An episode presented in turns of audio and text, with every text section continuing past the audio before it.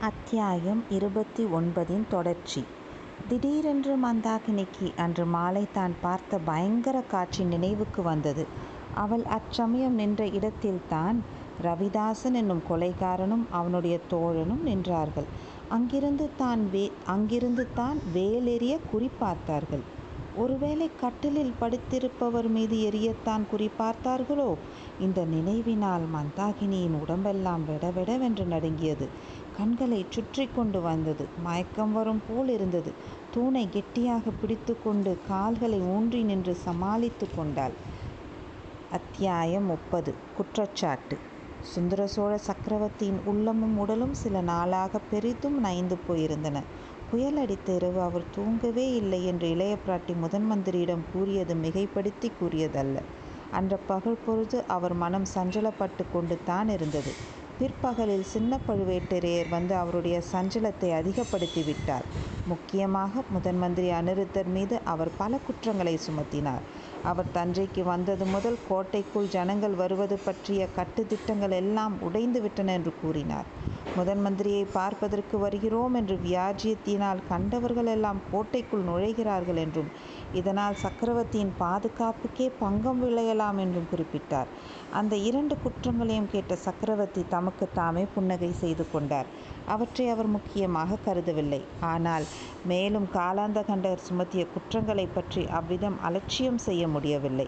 அன்று வெளியிலே இருந்து வந்த ஜனங்களுக்கும் வேலைக்கார படையினருக்கும் வீதியில் விவாதம் முற்றி பெரும் கலவரமாகிவிடக்கூடிய நிலைமை ஏற்பட்டதென்றும் அச்சமயம் நல்ல வேளையாக தாம் அங்கே செல்ல நேர்ந்தபடியால் விபரீதம் எதுவும் நேரிடாமல் தடுத்து இரு சாராரையும் சமாதானப்படுத்தி அனுப்பியதாகவும் கூறினார். முதன் மந்திரி அநிருத்தர் ஒழுக்கத்தில் மிகச்சிறந்தவர் என்று நாடெல்லாம் பிரசித்தமாயிருக்க அவருடைய நடவடிக்கை அதற்கு நேர்மாறாயிருக்கிறதென்றும் கோடிக்கரையிலிருந்து யாரோ ஒரு ஸ்திரீயை பலவந்தமாக கைப்பற்றி அவர் கொண்டு வந்திருக்கிறார் என்றும் பழுவூர் அரண்மனை பல்லக்கையும் ஆள்களையும் இந்த காரியத்துக்கு உபயோக உபயோகப்படுத்தியதாகவும் எதற்காக என்பது தெரியாமல் தாம் ஆட்களையும் பல்லக்கையும் அனுப்பிவிட்டதாகவும் ஏதாவது அபகீர்த்தி ஏற்பட்டால் அது பழுவூர் குடும்பத்தின் தலையிலே விடியும் என்றும் கூறினார். கடைசியாக இன்னொரு சந்தேக சந்தேகாஸ்பதமான சம்பவத்தை பற்றியும் சொன்னார். பெரிய பழுவேட்டரையர் அரண்மனைக்கு யாரோ ஒரு மந்திரவாதி அடிக்கடி வருவதாக அறிந்து நான் கவலை கொண்டிருந்தேன். அவன் இளைய பிராட்டியை பார்க்க வருவதாக அறிந்தபடியால் நடவடிக்கை எடுக்க தயக்கமாயிருந்தது. ஆயினும் அந்த அரண்மனையின் மீது ஒரு கண் வைத்திருக்கும்படி ஒரு ஒற்றனையை நியமித்திருந்தேன். இன்றைக்கு யாரோ ஒருவன் பொக்கிஷ மந்திரியின் அரண்மனை தோட்டத்தில் பின்புறமாக சுவர் ஏறி குதித்ததைப் பார்த்ததாக அந்த ஒற்றன் வந்து சொன்னான். உடனே அவனை கைப்பற்றி வர சில ஆட்களை அனுப்பினேன். அவர்கள் ஒருவனை அரண்மனை தோட்டத்தில் கையும் மெய்யுமாக பிடித்து வந்தார்கள். யார் என்று பார்த்தால் முதன் மந்திரியின் அருமை சீடனாகிய ஆழ்வார்க்கடியான் என்று தெரிய வந்தது. எதற்காக சுவர் ஏறி குதித்தாய்? என்று கேட்டதற்கு அவன் மறுமொழி சொல்ல மறுத்துவிட்டான்.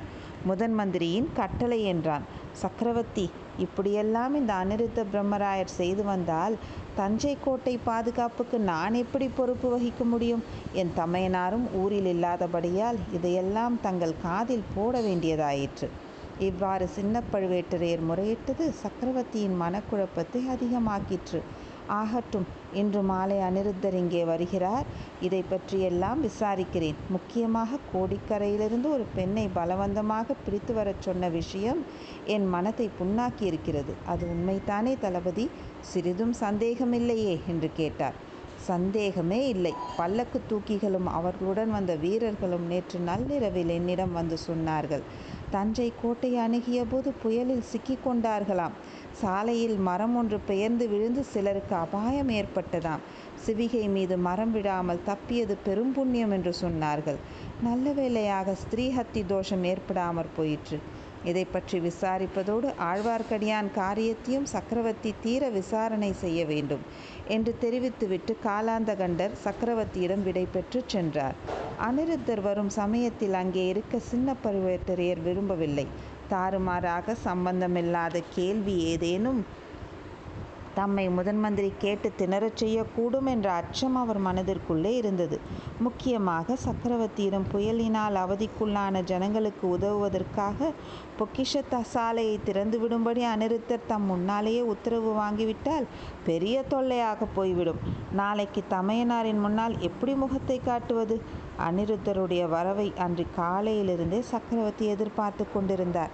ஆனால் சூரியன் அஸ்தமிக்கும் சமயத்தில் தான் முதன் மந்திரி வந்தார். அவருடைய திடநெஞ்சமும் இப்போது சிறிது கலங்கி போயிருந்தது. அவர் எவ்வளவோ ஜாக்கிரதையுடன் போட்டிருந்த திட்டம் தவறி போய்விட்டது. மந்தாகினியை பற்றி ஏதேனும் செய்தி கிடைக்கும்? பின்னர் சக்கரவர்த்தியை போய் பார்க்கலாம் என்று அவர் அரண்மனைக்கு போவதை தள்ளி போட்டு கொண்டிருந்தார்.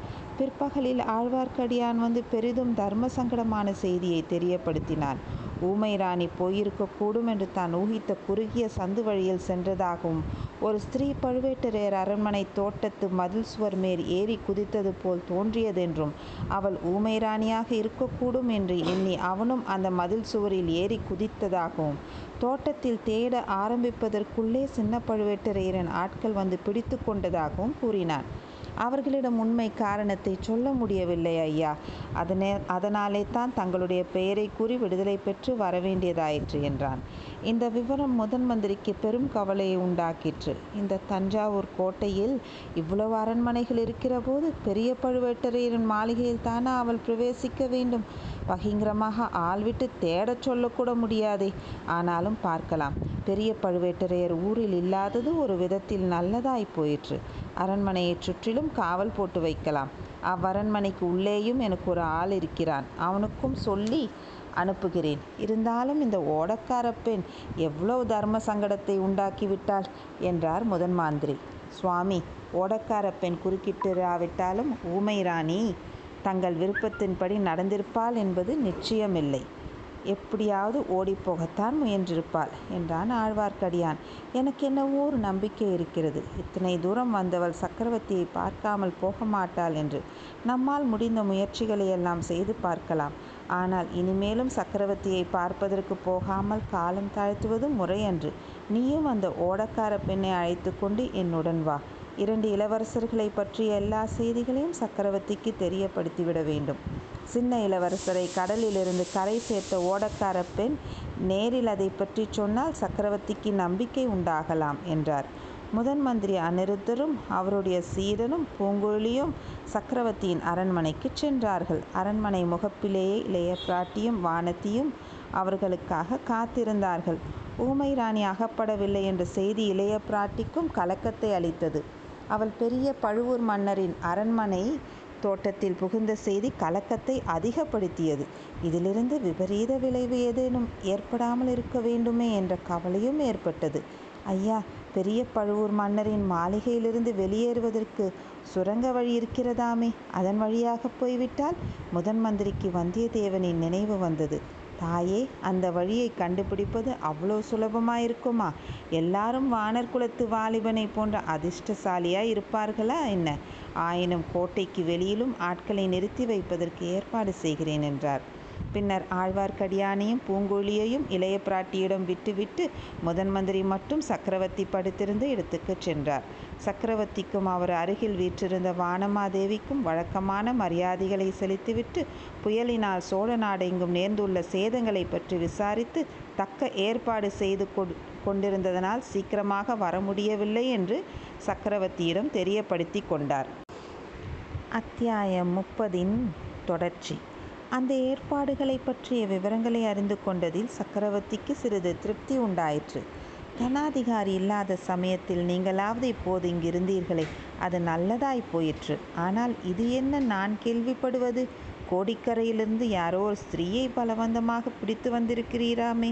சற்று முன் கோட்டை தளபதி சொன்னார் பிரம்மராயரே இம்மாதிரி நடவடிக்கை உம்மிடம் நான் எதிர்பார்க்கவில்லையே. ஒருவேளை அதற்கு மிக அவசியமான காரணம் ஏதேனும் இருந்திருக்கலாம். அப்படியானால் எனக்கு தெரிவிக்கலாம் அல்லவா? அல்லது எல்லாருமே நான் நோயாளி ஆகிவிட்டபடியால் என்னிடம் ஒன்றுமே சொல்ல வேண்டியதில்லை. என்னை எதுவும் கேட்க வேண்டியதும் இல்லை என்று வைத்து கொண்டு விட்டீர்களா? அருள்மொழிவர்மன் கடலில் முழுகாமல் தப்பி கரை சேர்ந்து நாகப்பட்டினம் புத்த விகாரத்தில் இருப்பதாக குந்தவை கூறுகிறாள். அதை பற்றி சந்தோஷப்படுவதா வருத்தப்படுவதா என்று எனக்கு தெரியவில்லை. கரையேறியவன் ஏன் இவ்விடத்துக்கு வரவில்லை? அவன் தப்பி பிழைத்தது பிழைத்து பத்திரமாக இருக்கும் செய்தியை ஏன் இதுவரை எனக்கு ஒருவரும் தெரியப்படுத்தவில்லை? மந்திரி என்னை சுற்றிலும் நான் அறியாமல் என்னவெல்லாமோ நடைபெறுகிறது. என்னுடைய ராஜ்யத்தில் எனக்கு தெரியாமல் பல காரியங்கள் நிகழ்கின்றன. இப்படிப்பட்ட நிலைமையில் உயிரோடு இருப்பதை காட்டிலும் என்று சக்கரவர்த்தி கூறி வந்தபோது அவர் தொண்டை அடைத்து கொண்டது. கண்களில் கண்ணீர் ததும்பி நின்றது. குறுக்கே பேசக்கூடாதென்ற மரியாதையினால் இத்தனை நேரம் சும்மா இருந்த அனிருத்தர் இப்போது குறுக்கிட்டு பிரபு நிறுத்துங்கள். தங்களுடன் எனக்கு நட்பு ஏற்பட்டு நாற்பது ஆண்டுகள் ஆகின்றன. எவ்வளவு நாளும் தங்களுடைய நலனுக்கு எதிரான காரியம் எதுவும் செய்யவில்லை. இனியும் செய்ய மாட்டேன். தங்களுக்கு வீண் தொல்லை கொடுக்க வேண்டாம் என்ற காரணத்துக்காக இரண்டொரு விஷயங்களை தங்களிடம் சொல்லாமல் விட்டிருக்கலாம். அது குற்றமாயிருந்தால் மன்னித்து விடுங்கள். இப்போது தாங்கள் கேட்டவற்றுக்கெல்லாம் மறுமொழி சொல்கிறேன். கருணை கூர்ந்து அமைதியாக இருக்க வேண்டும் என்று இரக்கமாக கேட்டுக்கொண்டார். முதன் மந்திரி இந்த ஜன்மத்தில் எனக்கு இனி மன அமைதி இல்லை. அடுத்த பிறவியிலாவது மன அமைதி மக் மன அமைதி கிட்டுமா என்று தெரியாது. என் அருமை மக்களும் என் ஆயுர் ஆறுயிர் நண்பராக முதன் மந்திரியும் எனக்கு எதிராக சதி செய்யும்போது பிரபு தங்களுக்கு எதிராக சதி செய்பவர்கள் யார் என்பதை சீக்கிரத்தில் அறிந்து கொள்வீர்கள். அந்த பாதகத்துக்கு நான் உடந்தைப்பட்டவன் அல்ல. இந்த முதன் மந்திரி பதவி இப்போது நான் பெயருக்காகவே வைத்து கொண்டிருக்கிறேன். பெரிய பழுவேட்டரையரிடமே இந்த பதவியை கொடுத்து விடுகிறேன் என்று முன்னமே பல தடவை சொல்லியிருக்கிறேன். இப்போதும் அதற்கு சித்தமாயிருக்கிறேன். என் பேரில் சிறிதளவேனும் தங்களுக்கு அதிருப்தி இருந்தால். ஆம் முதன் மந்திரி ஆம். எந்த நேரத்திலும் என்னை கைவிட்டு போய்விட நீங்கள் எல்லாரும் சித்தமாயிருக்கிறீர்கள். என் மூச்சு போகும் வரையில் என்னுடன் இருந்து என்னுடன் சாகப் போகிறவள் இந்த மலையமான் மகள் ஒருத்தித்தான். நான் செய்திருக்கும் எத்தனையோ பாவங்களுக்கு மத்தியில் ஏதோ புண்ணியமும் செய்திருக்கிறேன். ஆகையினால் தான் இவளை என் வாழ்க்கை துணைவியாக பெற்றேன் என்றார் சக்கரவர்த்தி. இந்த வார்த்தைகளை கேட்டதும் சக்கரவர்த்திக்கு அருகில் கட்டிலில் வீற்றிருந்த வானமாதேவிக்கு விம்மலுடன் அழுகை வந்துவிட்டது. அவள் உடனே எழுந்து அடுத்த அறைக்கு சென்றாள். மன்னர் மன்னா மலையமான் மகளை பற்றி தாங்கள் கூறிய ஒவ்வொரு வார்த்தையும் சத்தியம். அவருடைய திருவயிற்றில் பிறந்த மக்களும் தங்களிடம் இணையற்ற பக்தி விசுவாசம் கொண்டிருக்கிறார்கள். ஆனாலும் என் வார்த்தையை அவர்கள் மதிப்பதில்லை என் கட்டளைக்கும் கீழ்ப்படிவதில்லை. எனக்கு தெரியாமல் ஏதேதோ செய்கிறார்கள். நீரும் அவர்களோடு சேர்ந்து கொள்கிறீர். அருள்மொழிவர்மன் கடலிலிருந்து தப்பி பிழைத்து நாகைப்பட்டினம் புத்த விஹாரத்தில் இருப்பது உமக்கு முன்னமே தெரியும் அல்லவா ஏன் என்னிடம் சொல்லவில்லை? மன்னிக்க வேண்டும் பிரபு. அந்த விவரம் நேற்று வரையில் எனக்கு நிச்சயமாய் தெரிந்திருக்கவில்லை. இளவரசரின் உயிருக்கு ஆபத்து நேரிட்டாரா நேரிட்டிராது என்று மட்டும் உறுதியாயிருந்தேன். அவர் பிறந்த வேலையை குறித்து சோதிடக்காரர்கள் எல்லோரும் கூறியிருப்பது பொய்யாகி விட்டு விடாதல்லவா? முதன் மந்திரி சோதிட சாஸ்திரத்தினால் நேரக்கூடிய தீங்குகளுக்கு அளவே இல்லை. இந்த ராஜ்யத்திலிருந்து சோதிடக்காரர்கள் எல்லாரையும் அப்புறப்படுத்திவிட எண்ணுகிறேன். அருள்மொழியின் ஜாதகத்தை குறித்து சோதிடக்காரர்கள் கூறியிருப்பதை வைத்துக்கொண்டு தான் நான் உயிரோடு இருக்கும்போதே அவனை சிம்மாதனத்தில் ஏற்றி விடுவதற்கு எல்லாரும் பிரயத்தனப்படுகிறீர்கள். நீரும் அவர்களை சேர்ந்தவர் தானே. சத்தியமாக இல்லை பிரபு. அதற்கு மாறாக சின்ன இளவரசர் சிறிது காலத்துக்கு இந்த சோழ நாட்டுக்கு வராமல் இருந்தாலே நல்லது என்று எண்ணினேன். இலங்கைக்கு போயிருந்தபோது இளவரசரிடம் அவ்விதமே சொல்லிவிட்டு வந்தேன். ஆனால் நான் இப்பால் வந்தவுடன் பழுவேட்டரையரின் நாட்கள் இளவரசரை சிறைப்படுத்தி கொண்டு வர இலங்கைக்கு வந்திருக்கிறார்கள். தாங்களும் அதற்கு சம்மதம் அளித்திருக்கிறீர்கள். இந்த செய்தி நாடு நகரமெல்லாம் பரவியிருக்கிறபடியால் ஜனங்கள் பழுவேட்டரையர்கள் மீது ஒரே கோபமாய் இருக்கிறார்கள் அவர்கள் தான் இளவரசரை ஏற்றி வந்த கப்பலை வேண்டுமென்று கடலில் மூழ்கிவிட்டதாக மூழ்கடித்து விட்டதாக ஜனங்களுக்கிடையில் பேச்சாயிருக்கிறது. பொய் முதன் மந்திரி பொய் எல்லாம் முழு பொய். பார்த்திபேந்திர பல்லவன் எல்லாம் என்னிடம் கூறிவிட்டான். பழுவேட்டரர்கள் அனுப்பிய கப்பலில் இளவரசன் வரவில்லை. பார்த்திபேந்திரனுடைய கப்பலில் வந்தான். வழியில் வேண்டுமென்று கடலில் குதித்தான். இன்னொரு எரிந்த கப்பலில் இருந்த யாரோ ஒருவனை காப்பாற்றுவதற்காக என்று சொல்லி பார்த்திபேந்திரன் தடுத்தும் கேளாமல் கொந்தளித்த கடலில் குதித்தான். இப்போது யோசிக்கும்போது எல்லாமே பொய் என்றும் என்னை ஏமாற்றுவதற்காக செய்யப்பட்ட சூழ்ச்சி என்றும் தோன்றுகிறது. இந்த சூழ்ச்சியில் குந்தவையும் சம்பந்தப்பட்டவள் என்பதை நினைக்கும்போது தான் எனக்கு வேதனை தாங்கவில்லை. இந்த உலகமே எனக்கு எதிராக போனாலும் குந்தவை என்னுடன் இருப்பாள் என்று எண்ணியிருந்தேன். ஒரு தகப்பத்தன் தன் மகளிடம் சாதாரணமாக சொல்ல தயங்கக்கூடிய வரலாறுகளை எல்லாம் சொன்னேன். அரசர்க்கு அரசே. இளைய பிராட்டி தங்களுக்கு எதிராக சதி செய்வதாய் உலகமே சொன்னாலும் நான் நம்ப மாட்டேன். தாங்களும் நம்பக்கூடாது. இளைய பிராட்டி ஒரு விஷயத்தை தங்களிடம் சொல்லவில்லை என்றால் அதற்கு காரணம் அவசியம் இருக்க வேண்டும். சின்ன இளவரசர் தம் சிநேகிதனை காப்பாற்றுவதற்காக கடலில் குதித்ததில் பொய் ஒன்றுமில்லை. இளவரசரையும் அவருடைய சிநேகிதரையும் கடலிலிருந்து காப்பாற்றி கரை சேர்த்த ஓடக்கார பெண் இதோ அடுத்த அறையில் இருக்கிறாள். இலங்கையில் நடந்தவற்றையும் நேரில் பார்த்து அறிந்தவள். அரசே அவளை கூப்பிடட்டுமா? என்றார் அனிருத்தர். சக்கரவர்த்தி மிக்க ஆவலுடன் அப்படியா உடனே அவளை அழியுங்கள். முதன் மந்திரி கோடிக்கரையிலிருந்து நீர் பலவந்தமாக பிடித்து வரச் சொன்ன பெண் அவள்தானா? என்றார். பழுவேட்டரையர் பல்லக்கில் அந் வந்த பெண் தான் அடுத்த அறையில் காத்திருக்கிறாள். இதோ அழைக்கிறேன் என்று அனிருத்தர் கூறி கையை தட்டியதும் பூங்குழலியும் ஆழ்வார்க்கடியானும் உள்ளே நுழைந்தார்கள். அத்தியாயம் முப்பத்தி ஒன்று. முன்மாலை கனவு. பூங்குழலியை சக்கரவர்த்தி உற்று பார்த்துவிட்டு இந்த பெண்ணை நான் இதுவரை பார்த்ததில்லை அல்லவா? ஆனால் முகஜாடை சற்று தெரிந்த மாதிரி இருக்கிறது. பிரம்மராயரே இவள் யார்? என்று கேட்டார். இவள் கோடிக்கரை தியாகவிடங்கர் மகள் பெயர் பூங்குழலி. ஆஹா அதுதான் காரணம் என்று சக்கரவர்த்தி கூறினார். பிறகு வாய்க்குள்ளே இவள் அத்தையின் முகஜாடை கொஞ்சம் இருக்கிறது. ஆனால் அவளைப் போல் இல்லை. ரொம்ப வித்தியாசம் இருக்கிறது என்று முணுமுணுத்து கொண்டார். அவர் முணுமுணுத்தது பூங்குழலியின் காதில் லேசாக விழுந்தது. அதுவரையில் சக்கரவர்த்தியை பூங்குழலி பார்த்ததில்லை. அவர் அழகில் மன்மதனை மிஞ்சியவர் என்று கேள்விப்பட்டிருந்தாள். இளவரசரை பெற்ற தந்தை அப்படித்தான் இருக்க வேண்டும் என்றும் எண்ணிருந்தாள் இப்போது உடல் நோயினாலும் மனநோயினாலும் விகாரப்பட்டு தோன்றிய சக்கரவர்த்தியின் உருவத்தை பார்த்து திகைத்து போனாள்.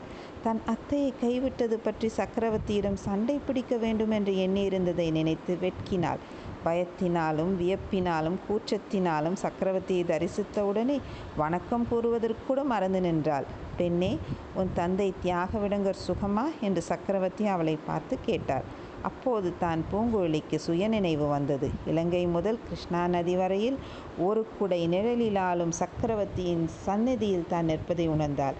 உடனே தரையில் விழுந்து நமஸ்கரித்து விட்டு எழுந்து கைகூப்பி வணக்கத்துடன் நின்றாள். சுந்தர சோழர் அனிருத்தரை பார்த்து இந்த பெண்ணுக்கு பேச வரும் அல்லவா? ஒரு கால் இவள் அத்தையைப் போல் இவளும் ஊமையா? என்று கேட்டபோது அவர் ம அவர் முகம் மனவேதனையினால் சுருங்கியது. சக்கரவர்த்தி இந்த பெண்ணுக்கு பேச தெரியும். ஒன்பது ஸ்திரீகள் பேசக்கூடியதை இவள் ஒருத்தியே பேசிவிடுவாள். தங்களை தரிசித்த அதிர்ச்சியினால் திகைத்து போயிருக்கிறார் என்றார் அனிருத்தர். ஆமாம் என்னை பார்த்தால் எல்லாருமே மௌனமாகி நின்று விடுகிறார்கள். என்னிடம் ஒருவரும் ஒன்றும் சொல்வதில்லை என்றார் சக்கரவர்த்தி.